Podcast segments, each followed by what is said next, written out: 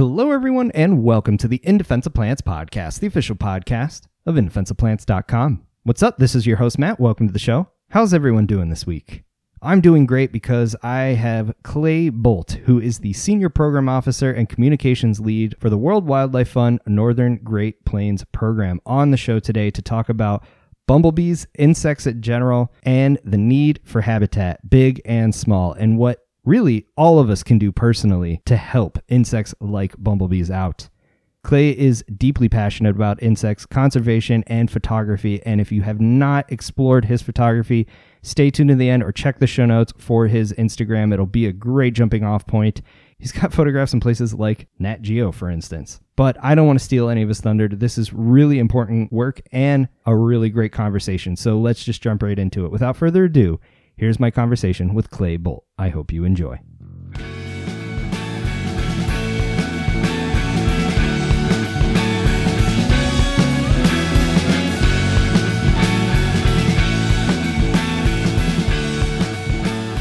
All right, Clay Bolt, it is so great to have you on the podcast. I am super excited to talk to you today. But first, how about we start off with an introduction? Tell everyone a little bit about who you are and what it is you do. Sure, Matt. And thanks so much for having me on the podcast today. I am the conservation lead for WWF's Northern Great Plains program. And I'm also the unofficial insect expert for the organization and super passionate about pollinators, in particular our native bees that we have here in North America. And for the past 20 years, I've also worked as a natural history and conservation photographer with many of the world's leading conservation organizations. And my focus has always been on trying to help people connect with the the charismatic microfauna, if you will, the smaller things that live in our world that need a lot more publicity. That's awesome. And you're in the right forum right now for it. So welcome aboard. but Thank you where did this journey start for you? I mean, you're in an interesting position. You've done a lot of really interesting stuff. I mean, were you a nature kid growing up, or is this something you just kind of stumbled into sort of later on in life? You know, I always tell people this I don't exactly know where my love of insects came from. I hmm. just know it was always there. And um, I was always the kid who could, you know, draw. And so I was always interested in science and art. But I remember in the first grade, the teacher asked us, you know, what do you guys want to do when you grow up? And I was the little nerd that was like, I want to be an entomologist. you know, I'd read that word recently, I'm nice. sure, and was happy to show it off.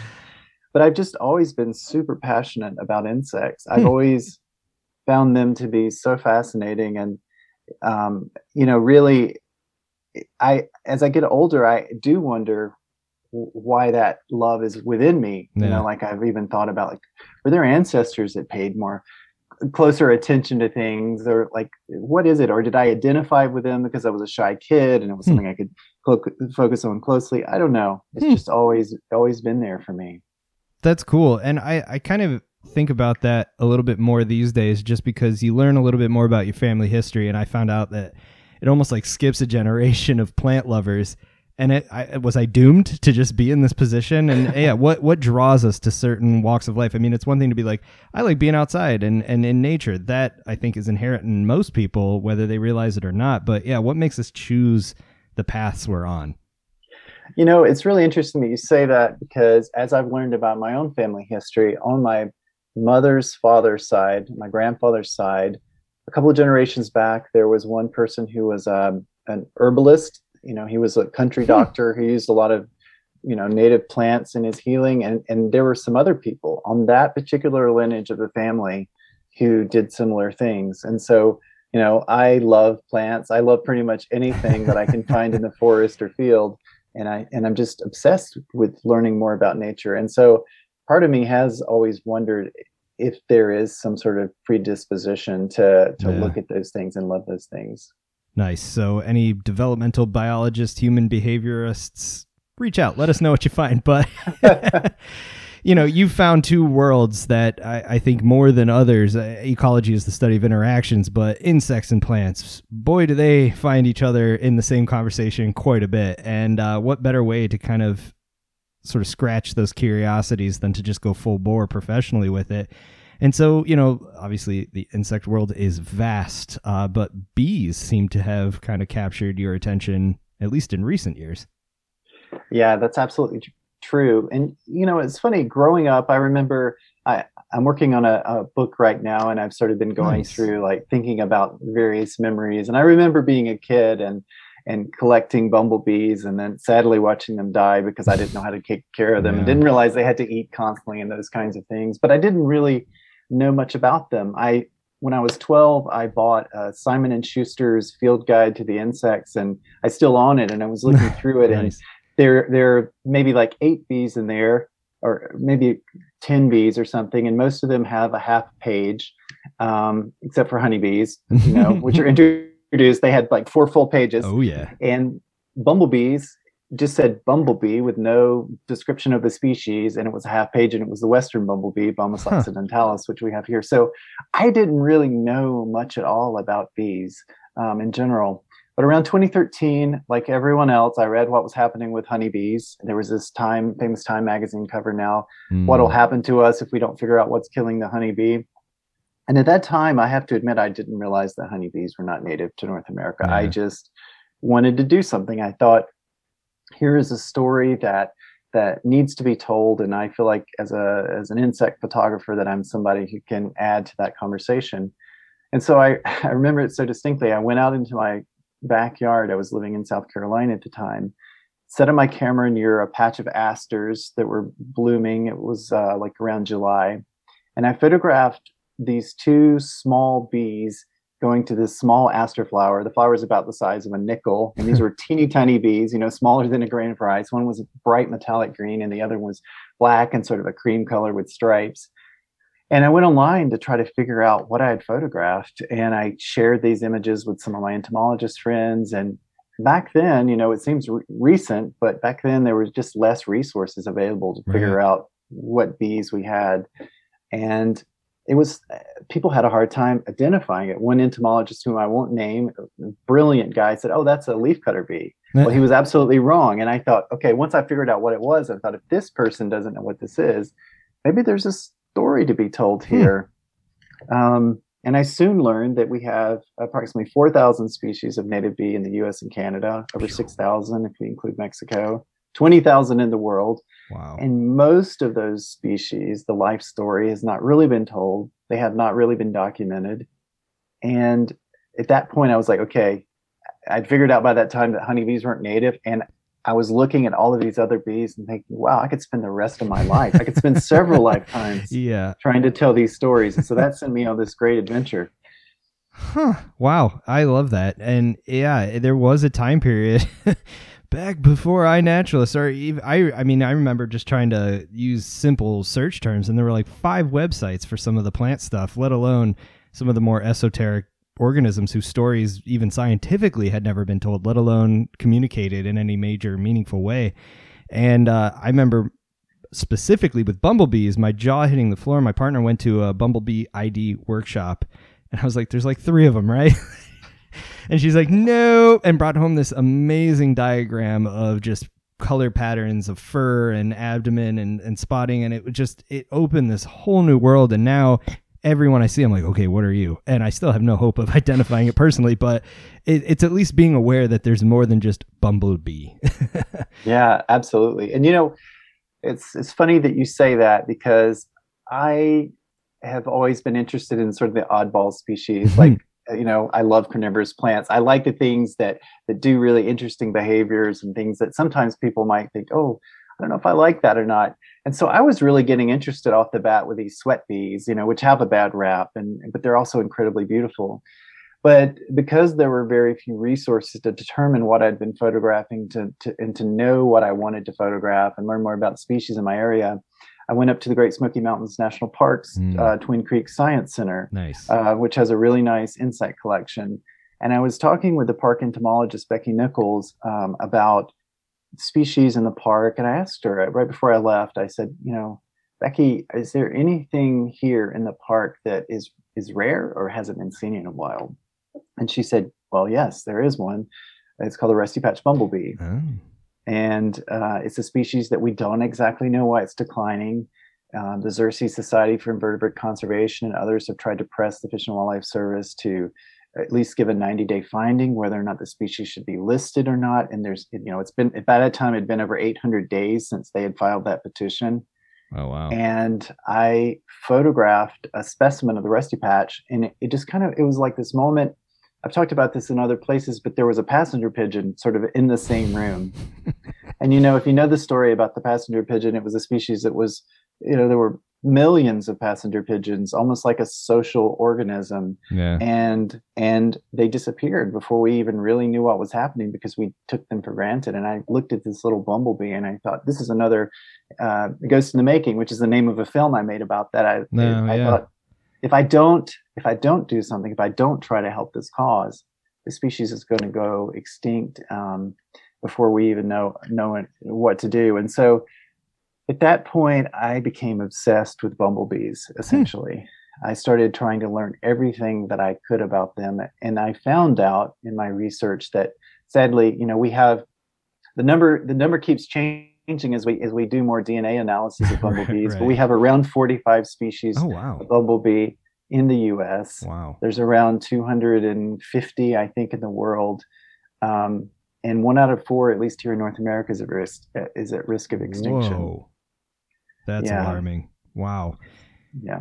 Oof. And it's it's fitting. I mean, the Rusty Patch has gotten more attention in recent years, even in sort of more common circles, I guess is one way of saying it. But when you say it in that context of a just the the number of species we have, but then the plight of those species, I think you get that situation. The passenger pigeon's the perfect example where it can be this thing that everyone takes for granted and then before that story gets fully told because i hear plenty of people speculating on passenger pigeon ecology but now that it's gone it's all it's all we have right and and think about the intimate relationships an organism like a bumblebee has with plants with other organisms and you start to realize how quickly the foundation that these organisms set can unravel if we're not careful. Yeah that is so true and and one of the things that that I found as I worked on this film, I Ghost in the Making with my friends from Days Edge Productions, is after having spent quite a lot of time in the field with rusty patch bumblebees, is that they do behave differently when they're visiting flowers. So, for hmm. example, the common eastern bumblebee, Bombus impatiens, the name kind of gives away that it's a fast forager. It nervously lands, it's very impatient, and it moves on to something else. Whereas with the rusty patch bumblebees that I've seen, they're very slow and methodical. They walk around and around the flower, and you know maybe they go somewhere else and do something else. But so so I could tell that they were acting differently when they visited those flowers, and you know, the more we learn about bumblebee behavior, for example, we know that, like, for example, certain individual bees may prefer a certain kind of flower. Hmm. Certain kinds of bumblebees, even though they're generalists, which is one of the things that makes them such good pollinators, they'll visit lots of kinds of flowers. The more we learn about them, the more we realize that they have these really interesting interactions with plants and plants with pollinators. For example, um, research came out um, uh, maybe uh, two years ago that said that that plants, when plants sense the vibrations of an approaching bee, they release more nectar. Like hmm. there are these weird things that are happening with pollinators. Um, so you're absolutely right. Um, what was interesting to me as well is so we were really fortunate. We used the film as a lobbying piece. I spoke in front of a uh, congressional briefing on Capitol Hill. Wow. On behalf of the Bee, which is something I never thought I'd do. right, kudos. yeah, thanks. I even wore a suit. Oh boy. Uh, yeah. Now I'm uncomfortable. yeah. So was I. Yeah. Uh, it was very hot that day. Um, but but you know we were able to put it to help it push it over the, the finish line to get it placed on the endangered species That's list. Awesome. Um, but one of the things it would be great to talk about at some point during this conversation is the idea of like policy can only do so much you know in the face of in in the face of so many species needing our help and needing us to pay attention to them um, it really comes down to what we do as individuals i think in a, in a, in a, big way in terms of what we do in our own communities and our backyards and those things to help these species. So um, it's a i would say that it is a um, a great time of awareness or an incre- a time of increasing awareness about the value of pollinators and, and species like bumblebees to our world. Oh, for sure, for sure. And yeah, before we get into that aspect of it particularly, I do want to just take a minute to talk about some of the threats. I mean, when you think about the attention that's being paid to bees, I mean, the obviously the honeybee's still getting it's got good PR, I guess. But you know, you hear about colony collapse, and it's not the same across the board. There's a lot of common threats to all insects, but the threats to these bees are probably as varied as sort of the nuances to like you were saying the ecology of how they handle flowers what they interact with what are they going for a majority of the time and something that affects a species that forages in forests is going to be slightly different than something that affects a species that's foraging out in the open say in the great plains and so when we think of the the ratio of threatened to non-threatened bumblebees i mean what are some of those things that are landing those species on the threatened trajectory it's a very good question with a complicated answer, but as most things are in ecology. Yeah. Um, but you know, it really comes down to a few factors. So the bees that are actually in the highest degree of decline, more, more or less, are the species that are closely related to the rusty patch bumblebee. Hmm. And so Dr. Robbin Thorp, um, who's since passed on, was a, an amazing advocate for for um, bumblebees, and he began to wonder is there some sort of disease that's impacting these bumblebees? Because it seemed to be all species that were closely related. For example, Bombus franklini, Franklin's bumblebee, which was recently added to the endangered species huh. list, is a very close relative of the rusty patch bumblebee. Um, and so Dr. Thorp was a, uh, an expert on Franklin Franklin's bumblebee, and he was just trying to figure out, okay, what's happening. And so as scientists began to like think about this, one of the things they realized is that bumblebees began to decline.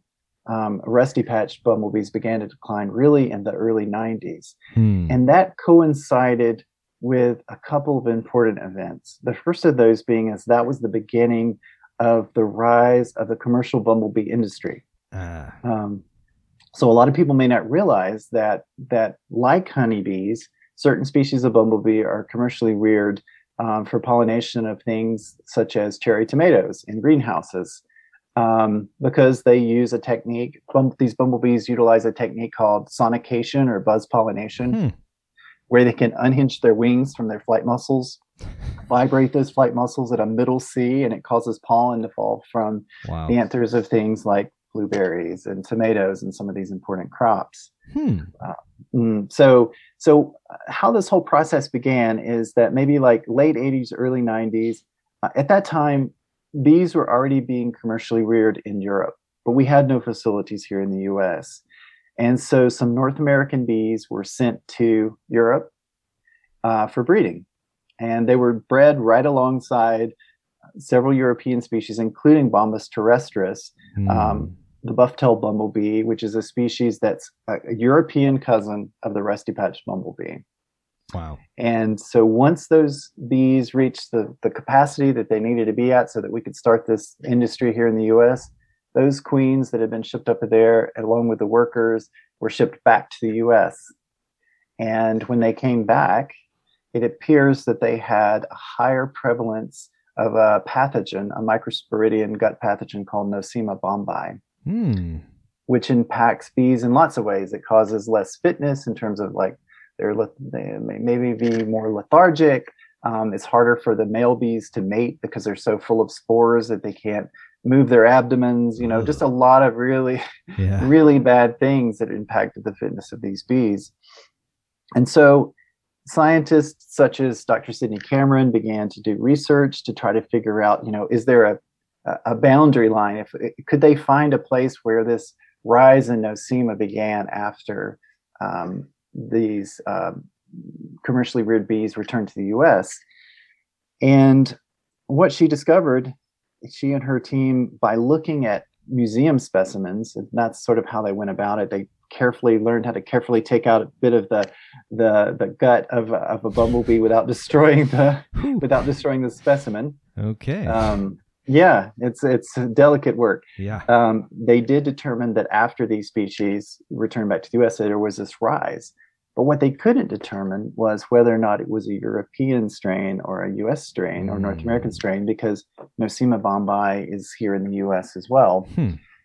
Um, so it it turns out, at least the latest research seems to, seems to suggest that when bees are reared in close proximity to one another, as you might imagine, more diseases are spread amongst one another, which causes this rise in populations. For example, there was a, um, Another species that's in severe decline, the western bumblebee, Bombus occidentalis, which was super common at one point, is also being impacted by this disease. And there was an instance where it was being reared in a lab, and they had to shut down the lab because there were bees were just all dying of Oh, wow. Nosema bomb, bombi. So we clearly knew that there was something happening when they were trying to raise these bees. Um, but so so so like for example, the rusty patch, they stopped trying to rear that in captivity, and they focused on species like the common eastern bumblebee Hmm. which is you know very easy to rear. It you know they grow really quickly.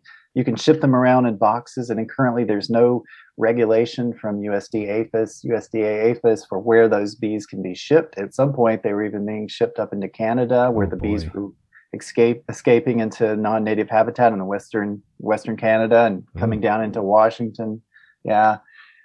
And spreading disease. They were sent to greenhouses and then they would escape through the air vents. I've witnessed this happening myself Yeah.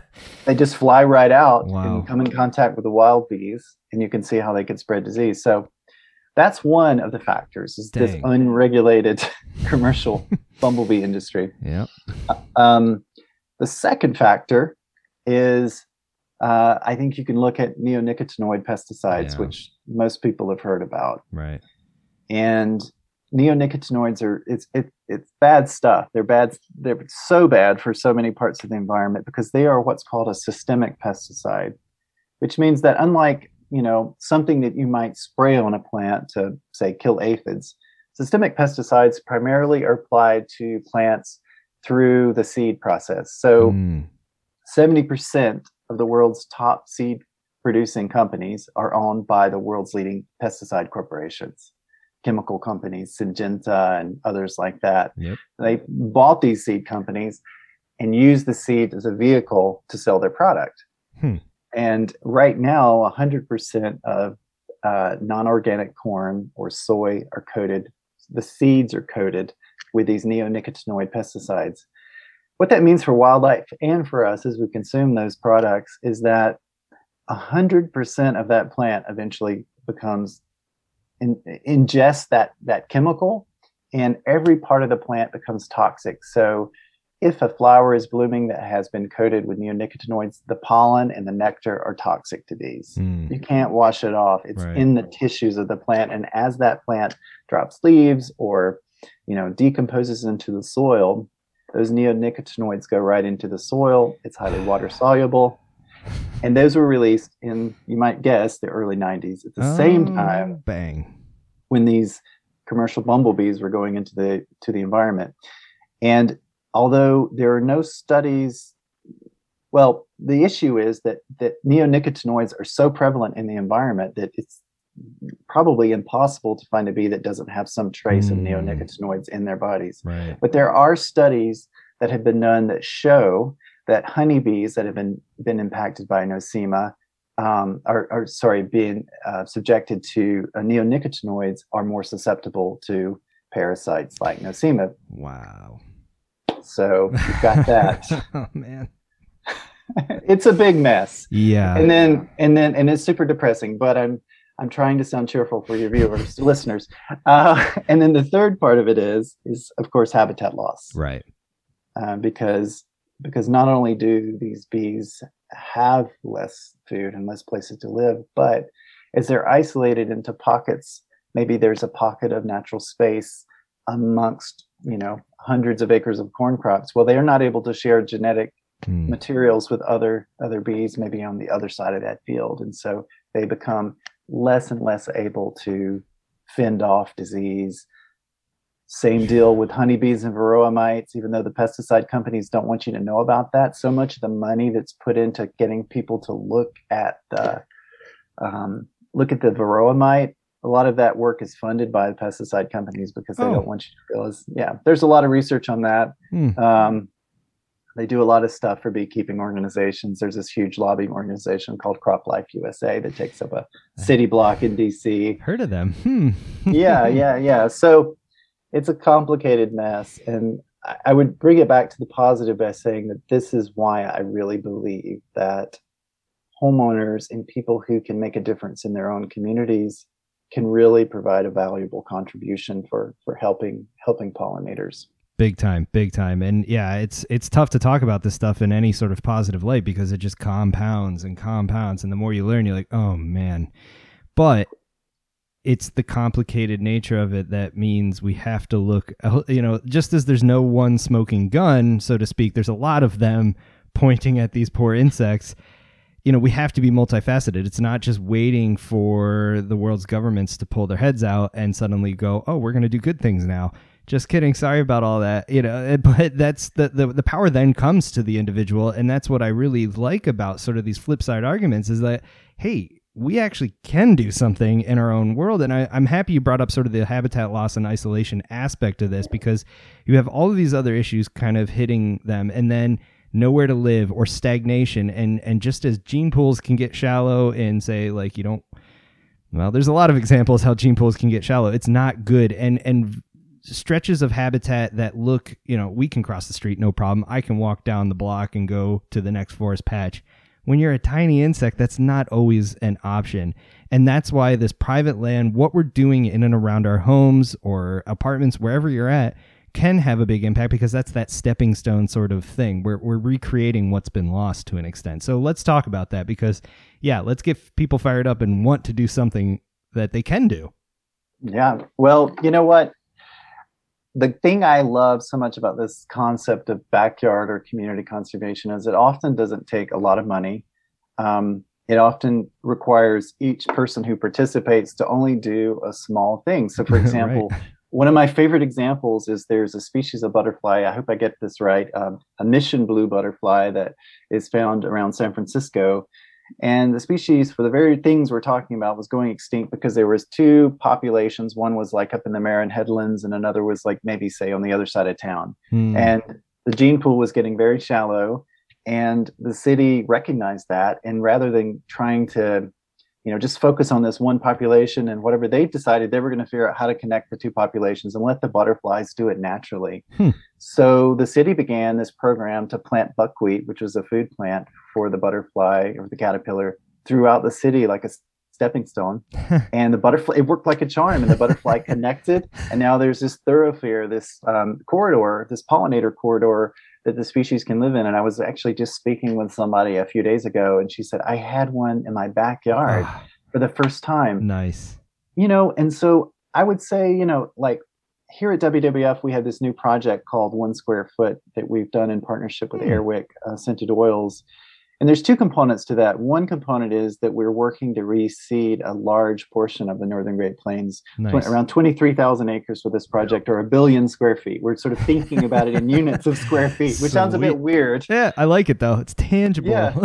yeah, it's tangible. But the idea stemmed from the fact I was I was speaking with our partners, and I said, you know, even even a square foot on someone's patio can make a difference for mm, pollinators. Yeah. Um, and so we want to encourage people to do that just to, to do what you can even if you don't have a big backyard a potted you know a pot full of some plants is, is really helpful i had this epiphany once this was back in south carolina i had you know i had a, a couple acres but um, the, when i first moved in it, the place had been uh, managed to death, you could say. Like there wasn't a leaf on the ground. Everything right. had been scalped. The grass was cut down to the dirt. And this was maybe a two two or three years after I'd moved in and did a very used a much different management plan where I let leaves fall and decompose mm. and I cut the grass with a you know a scythe kind of thing you know nice. I was just trying to I was trying to do as, uh, have as little a few impacts as possible on the land and I remember it so well it was just early spring and I could hear the spring peepers peeping in the pond and you know, I could hear like a, um, a screech owl and I listened and I, I noticed there was this weird sound that was like the leaves were shuffling. And I realized that within those leaves that I'd let fall, there were salamanders, there were nice. firefly larvae, there were worms, there were beetles, all of these things. And it occurred to me in that moment that like, while I couldn't save the world on my own, as much as I'd love to try to help nature, right. I on a, on a global scale, what I could do is have control over that backyard. Um, that that you know, I chose. I could choose whether or not to mow or not. I could choose whether or not to rake leaves, and those actions that I chose impacted the lives of millions, literally millions yeah. of organisms. it was like my own little nature reserve, you know, writ small, if you will. And I want everyone to realize that no matter where you live, even if you don't have your own backyard, there's surely a community park where your voice can be heard to yeah. help. Um, it's really just speaking up for these things and being a champion and an advocate for these species. That's really, really what they need. Right. So I say, if you love these things, join a local parks and trails committee. Um, I've done the same thing here in my town in Livingston, Montana, and we now have a No Mow May program to nice. help early spring bees. You know, I, the city loves it because they don't have to pay people to mow the grass. Cost savings. You know? Cost savings. That's right. right. There's so many things we can do.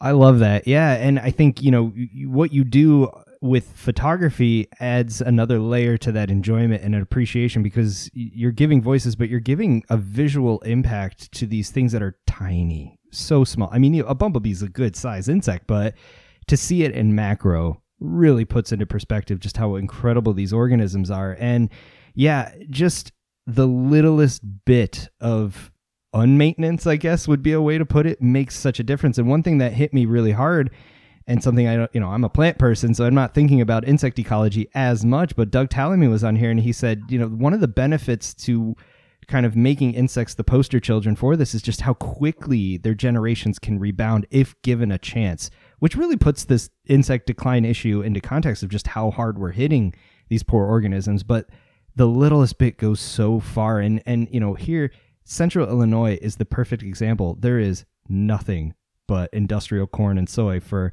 miles upon miles. But if you plant a tiny, you know, like you said, a little square foot of, of habitat, how quickly that gets the attention of every insect within a wing's beat away. Yeah, it's it's really true, and I, and that is one of the things, you know, at least at this point in time, I feel like nature can bounce back, and I think if we do just give it a little room to live and grow and thrive, it will do that. That's the very nature of nature. It wants to grow and thrive and reproduce. um, I recall one time I planted a, a, plant called a mock orange in my in my garden. Nice. And there wasn't uh, a mock orange, as far as I knew, for a couple of miles around. And a couple of years after that, I noticed these little tiny black bees on the plant, bees I'd never seen before well, it turns out that those are specialist bees of mock orange. Wow. And how on earth they found their way to my garden, I don't know, but there they were, yeah. you know, and I've had that happen multiple times. It's no different than putting out a bird feeder and suddenly you have cool birds in your backyard, you know, like they they find these things. And so, you know, I think in this world that where we're dealing with these huge issues like climate change and you know, um, all, all, of these various things that I think seem um, out of reach for us. The idea of working locally is a big thing. You know, I like to tell people that, you know, I don't dem- demon demonize people for for for wanting to have a better life. I mean, I feel like yeah. a lot of the problems we've gotten ourselves into is because like electricity is nice. Like I like to have right. a light at night. I like to have heat. I like to you know whether i need to burn wood or whether i need to you know have a, a furnace. Like these are things that that people want because it makes their lives better. It helps their children to grow healthier those kinds of things. And that's kind of i think in some ways how we got where we're at. We just mm. took a little bit more and a little bit more and a little bit more. And i think before we realized it speaking generally of course before we realized it uh, we found ourselves in a in a quite a pickle. And now it's it's overwhelming to figure out how we get back there and I really believe that while policy and these other things are really important, that those little actions, those commitments that we make on a local level are going to be the things that can get us back to a better place. Because politicians come and go. Unfortunately, policies, no matter how good they are, you look at the Endangered Species Act, how that's been impacted or how politicians are trying to impact it. You know, it's more i think we need more like what aldo leopold talked about when he you know wrote about having a land ethic. Yeah. we need to have this ethic for the land this commitment to the land and this relationship to the land. And and, and in many ways uh, take on some of the principles that indigenous communities had for a long time where they realized you take what you need but you don't take more than you need where you respect all of the beings on the land and those kinds of things. And I think the world would be a much better place if we if we just had a little bit more of that. Totally. And, you know, it's something we can be indulgent with. You know, if you like beauty and you like interesting things going on outside of just, you know, some long grasses, well, then go wild with all the plants you could possibly shove into whatever space you have. If that's a window box, go for it. If it's an acre of yard, go for it. And, spend some time watching. Just sit back and watch what happens when you do that because it may not be that particular plant or that particular insect, but something's going to come along that's going to blow your socks off in a big way. but the other side of this too is, you know, you mentioned it's in tandem with do something local in your space, whatever that may be, but then giving to or helping organizations do something bigger as well, and especially regionally. I mean, I talk to a lot of land managers, a lot of restorationists, and one of the biggest things they need is help you know, you may not have space to devote to a garden, but you can go out and cut invasive species, help reseed a spot, take back some of what's been lost. And and that's a really really really profound statement when you're talking about North America's grasslands because boy, there's an endangered habitat type on this continent, it's grassland. No, you're so right about that. And you know, as a a guy who grew up in the eastern United States, I didn't really have a concept of the Great Plains or the Northern Great Plains till I moved out to Montana and began my job here about seven years ago with World Wildlife Fund. And I found at first the grasslands to be overwhelming. I was used to forest and I looked out in the grasslands and I thought, is there anything here? You know, like what's here? I knew I could hear a bird or two, but I didn't see anything. But the more I spend time in a grassland and the more I spend just quietly listening and looking, it is the, the abundance of life within the grass mm. is, is is so spectacular you know i think there's a misconception that north america's grasslands are just like your front lawn or a, a, a golf course. Right.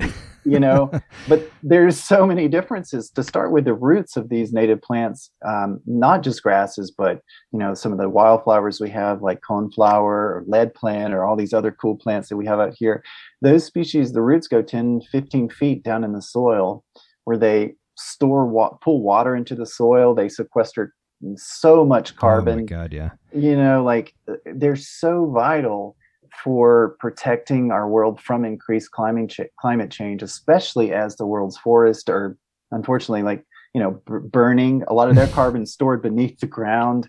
Um, they're just so vital, and unfortunately, uh, the northern Great Plains is losing a lot of land to plow up for row crop agriculture. Right. Agriculture. In fact, since 2009, we've lost around 33 million acres of grasslands wow. for plow for row crop. Wow. Um, and you know what's so sad about it for me is that a lot of that land that's being plowed up is not really ideal for cropping. Right. Most of the the productive lands have already been plowed. Um, and so what we're doing here at WWF is we're working very closely with with private landowners. Many of them are, are ranchers who believe in nice. sustainable ranching. And that's another misconception. I, you know, the idea that all beef is bad for the landscape. Um, I, you know, I really, I'm more of a vegetarian, but I see the value of of sustainable grazing for the grasslands because grasslands need to be grazed in order to main, remain intact. If they're not grazed, you have you know juniper and other types of woody vegetation coming in and totally changing right. the the ecosystem. Um, and so we are working with these landowners to help support their efforts to to manage grasses in a way that that better mimics some of the native herbivores but what I also find is that within these large privately owned plots of land, and some of them are like 20,000 acres. I mean, these are massive compared to what I was wow, used yeah. to back in the East. you know, you have the full suite of wildlife. You have, you know, pronghorn, you have amazing native insects, you have a plant diversity, you have all of these things living alongside mm. um, a sustainable source of food. So you know, it, it does encourage me um, when I see the work that we're doing here at WWF. And it also makes me want to shout from the rooftops to the rest of the world, the people that don't live here, how important these grasslands are. And that, you know, quite frankly, at times we've lost these grasslands faster than the Brazilian Amazon has been yeah. deforested. Yeah. And yet it hardly makes a blip, you know, in the news. Yeah, yeah, that's why I was really happy to get uh, Al on a few episodes ago to talk about the importance of grasslands, but like old growth grasslands, this concept that's really just starting. I'm, you know, people have been talking about it ever so slightly, uh, but uh, yeah, I, the, the the the kind of crossing the aisle and working with ranching, working within this system that's in place, for better for worse, wherever you feel it's there, it's an economic need for these people, uh, working with them, because I, I find more and more that it's not about antagonism. It's not about them hating nature and wanting to do everything in their power to destroy it. It's just, you know, a lot of people are just struggling to get by, don't have the time or capacity to think about this stuff. But if you start showing those incentives and ways that we can work together, I mean, we're going to stand to gain so much more than if we're just throwing rocks at each other from across the aisle. Yeah, and, and you know, it's that whole idea that you know, oftentimes you have a lot more in common with somebody than you realize. And right. what I would say from the experiences that I've had with working with ranchers out here um, is that we all share a love of the land, and and and these ranchers, while they might be land rich, you could say.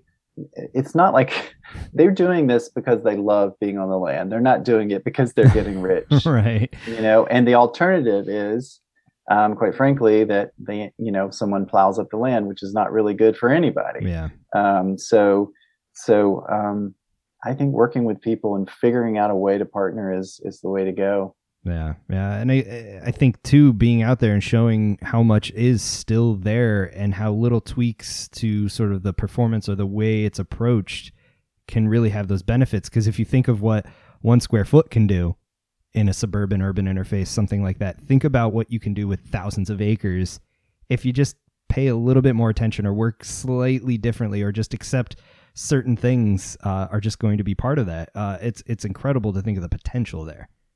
Yeah, it really is. And you know, even if I, you know, I would never, I wouldn't consider myself a city boy, but you come into some of these rural places and they're like, oh, you know, you're a city boy or whatever.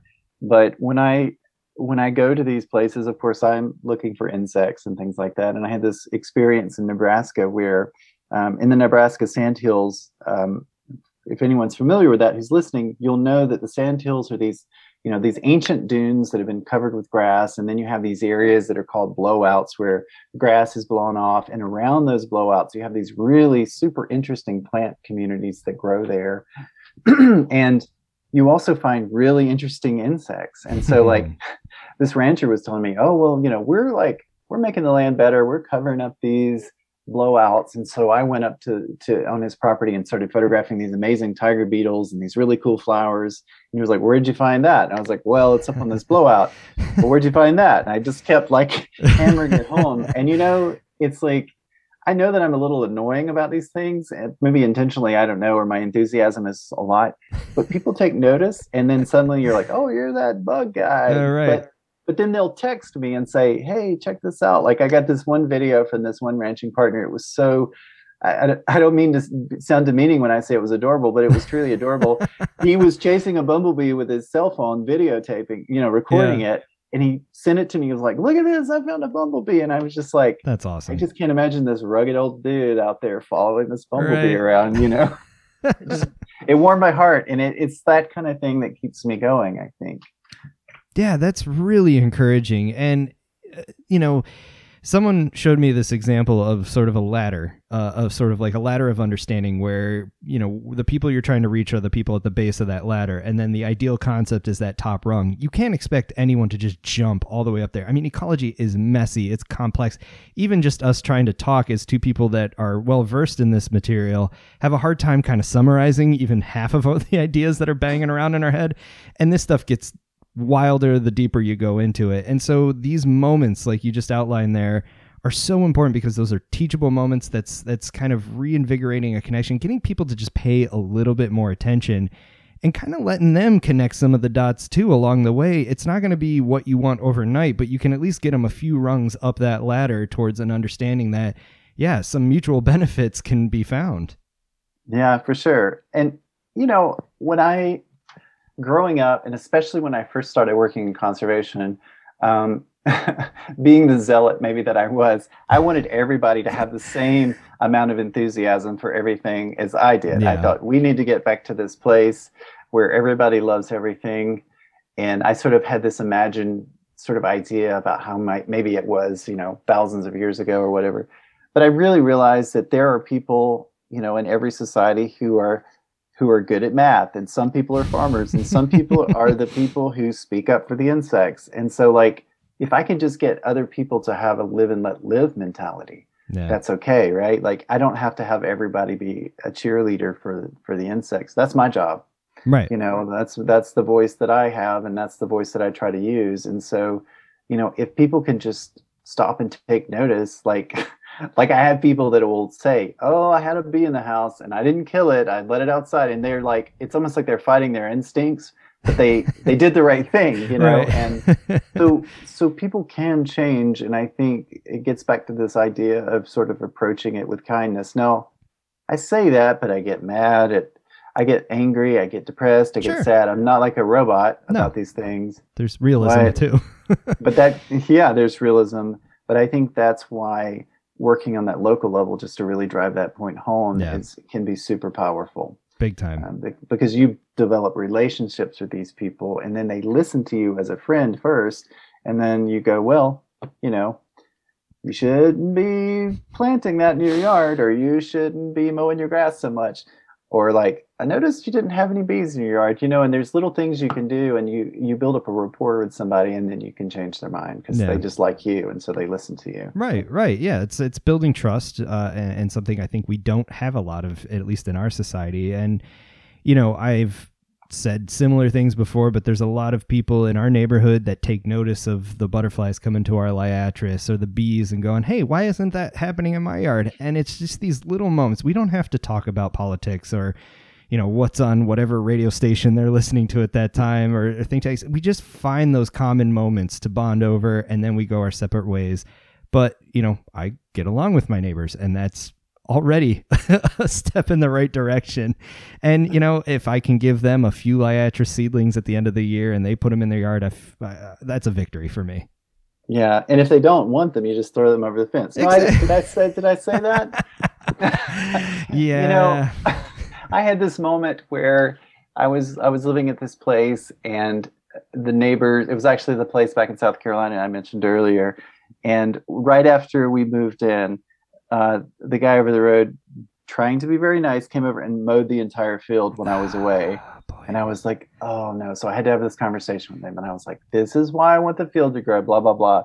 But I could tell they were like, that hippie, he's like some weird dude. And I remember so clearly, um, it was Thanksgiving Day, and I was lying in this hot dirt patch up near the driveway where they near their house, and they came driving past, you know, for this family dinner, and I was I was lying out in the grass or in the dirt photographing this leafcutter bee going back and forth to her nest. I was just filthy. I looked like I died and, and, and in the heat. I almost did, but I published some of those pictures um, uh, on one of National Geographic's platforms, and suddenly they were like well, he's weird, but he's these are our bees. You know, like nice. he's doing something cool with them. So you know, I I've just learned to to be my weird self and and not worry so much about where a person's politics lie or anything like that because I think my enthusiasm can be contagious um, or either people are afraid that I'm insane and they yeah. just go along with it. But either way, Playing it along. tends to work out. yeah. yeah, we're just gonna go inside now. Um, okay, close the door. I've had those moments too.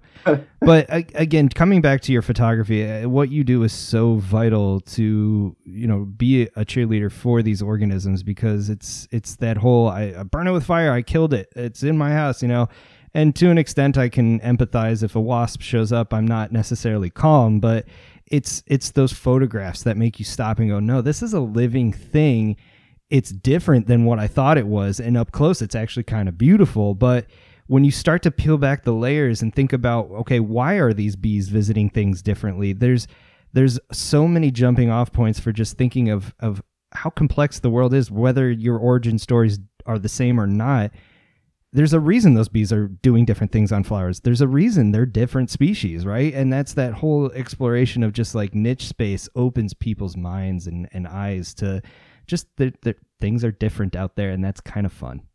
Yeah, it is. And you know, I I love photography and video, but I think the thing I really appreciate about photography in particular is that, you know, one of the, the, the problems I think people have with insects is it's an issue of scale. I mean, right. Humans are some of the largest creatures that exist on Earth, even though there are certainly ones that are bigger. I mean, 99.9% of life on Earth is smaller than your little finger. Yeah. And so people have a hard time um, even seeing what's going on around them. And, and then, you know, you get close enough and it flies away, or maybe you're afraid it's going to attack you. So there's a natural barrier there that I think photography helps to break down.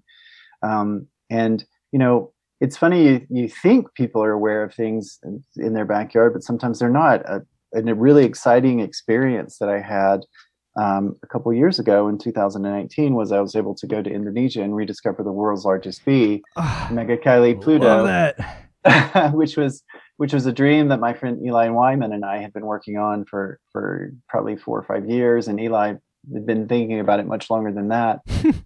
but the reason we wanted to to find the bee ultimately was because a specimen showed up on eBay and sold for a lot of money. Ooh. And I was really concerned because it had never been photographed alive. We didn't know if that specimen was one that had been had been seen twice in uh, 18 like 1800s and then um, in 1981 and then no official records of it being seen since then. And so we we felt like okay if it is being collected all of a sudden sold online um, we need to bring this to the attention of the world because in some cases if you know that whole idea of people can't save what they don't know yeah i think can be very true so i thought well if if the Indonesian government isn't doing anything to help protect the species, if I can blow this story up and help people uh, know about it and fall in love with it, maybe that'll become the bee will become a point of pride, which is ultimately what happened. Hmm. Um, to make a very long story short, is that once we photographed it, it was it was such a huge story. It'll probably be the only time in my life where something I do goes truly viral. But we had over like 2.2 billion media hits. It was the number one story on the BBC. Um, it was second on Google only to the death of um, the Monkees guitarist Peter Tork. Oh, and once again, once again, a mammal has overtaken no. overtaken a bee or an insect. But it was just it was truly bizarre, and there were all of these comments like you know they were the kill it with fire kind of idea but there were also like a lot of genuine questions about the bee and i started getting these emails. Even got one earlier this week from somebody in honduras who was like huh. are you sure this bee doesn't live in central america? You know and i was like no but i was able to have a meaningful conversation with this person. That's fantastic. Yeah so i think photography creates a dialogue that raises people's curiosity because they can hold a thing and they can look at it and they mm. can analyze it and along with the stories that people like myself can tell i think we can change perceptions in a way so i guess you know conservation takes a lot of different approaches and so we have to pick the ones that work for us right. and for me, photography has been a great uh, vehicle for that. Well, visual people such as myself very much appreciate it. And uh, again, kudos on that story because that was the first I knowingly learned of your work. So it worked. awesome. But that's that's so cool. And so with that in mind, I mean if people want to find out more about the efforts you're putting in with the World Wildlife Fund, all of these wonderful projects that are uh, being undertaken to help and and just learn more about your work in a broader sense, where do you recommend they go looking? Um, I would recommend that they go to worldwildlife.org slash NGP for Northern Great Plains to learn more about our work here in the Northern Great Plains, um, as well as my personal website, claybolt.com, or I'm on Instagram at, at claybolt. Um, and uh, would love to hear from everyone and um, hope you take the time to learn more about your local insects and about the Northern Great Plains because we have a really, really special jewel of an ecosystem right here in our national backyard. Yes, we do. And Clay, thank you so much for taking the time to talk with us about it, but most importantly, for all of the work you put in to just speak for those that don't have a voice in human society uh, and, and, really pushing for work that's meaningful and impactful and, and really can make a difference. So, thank you again for taking the time to tell us all about it. It's been a pleasure. Thank you. Awesome. Well, hang in there, stay healthy, and happy botanizing and taking pictures of insects. cool. All right, wonderful stuff. Lots of food for thought. I thank Clay for taking time out of his busy schedule to talk with us. And for really just providing important insights from an organization like the World Wildlife Fund. Whereas they're dealing with things across the world, the message of doing things locally in our own backyards and our own neighborhoods is so important. We can make a huge difference if we just try. And it doesn't take that much either. Give time, give money, give space, plant some plants. And just sit back and enjoy the fruits of your labor. Watch what visits them. Once again, check the show notes for this episode. You can find all of the relevant links as well as access to Clay's wonderful photography. It is stellar. You can also check out the Rusty Patched Bumblebee documentary he put together. I'll put a link up there as well. If you like this podcast and you want it to have a future, consider signing up to become a patron over at patreon.com slash in defense of plants. A tiny monthly contribution each month goes a long way in ensuring the show has a future. You can also support the show by picking up a copy of my book, some of our customizable merch, or stickers. At the very least, consider hitting that subscribe button and telling a friend. But that is it for me this week. I thank you all for listening. Keep checking back in. But until next time, hang in there, stay healthy, and get outside if you can. This is your host, Matt, signing out. Adios, everyone.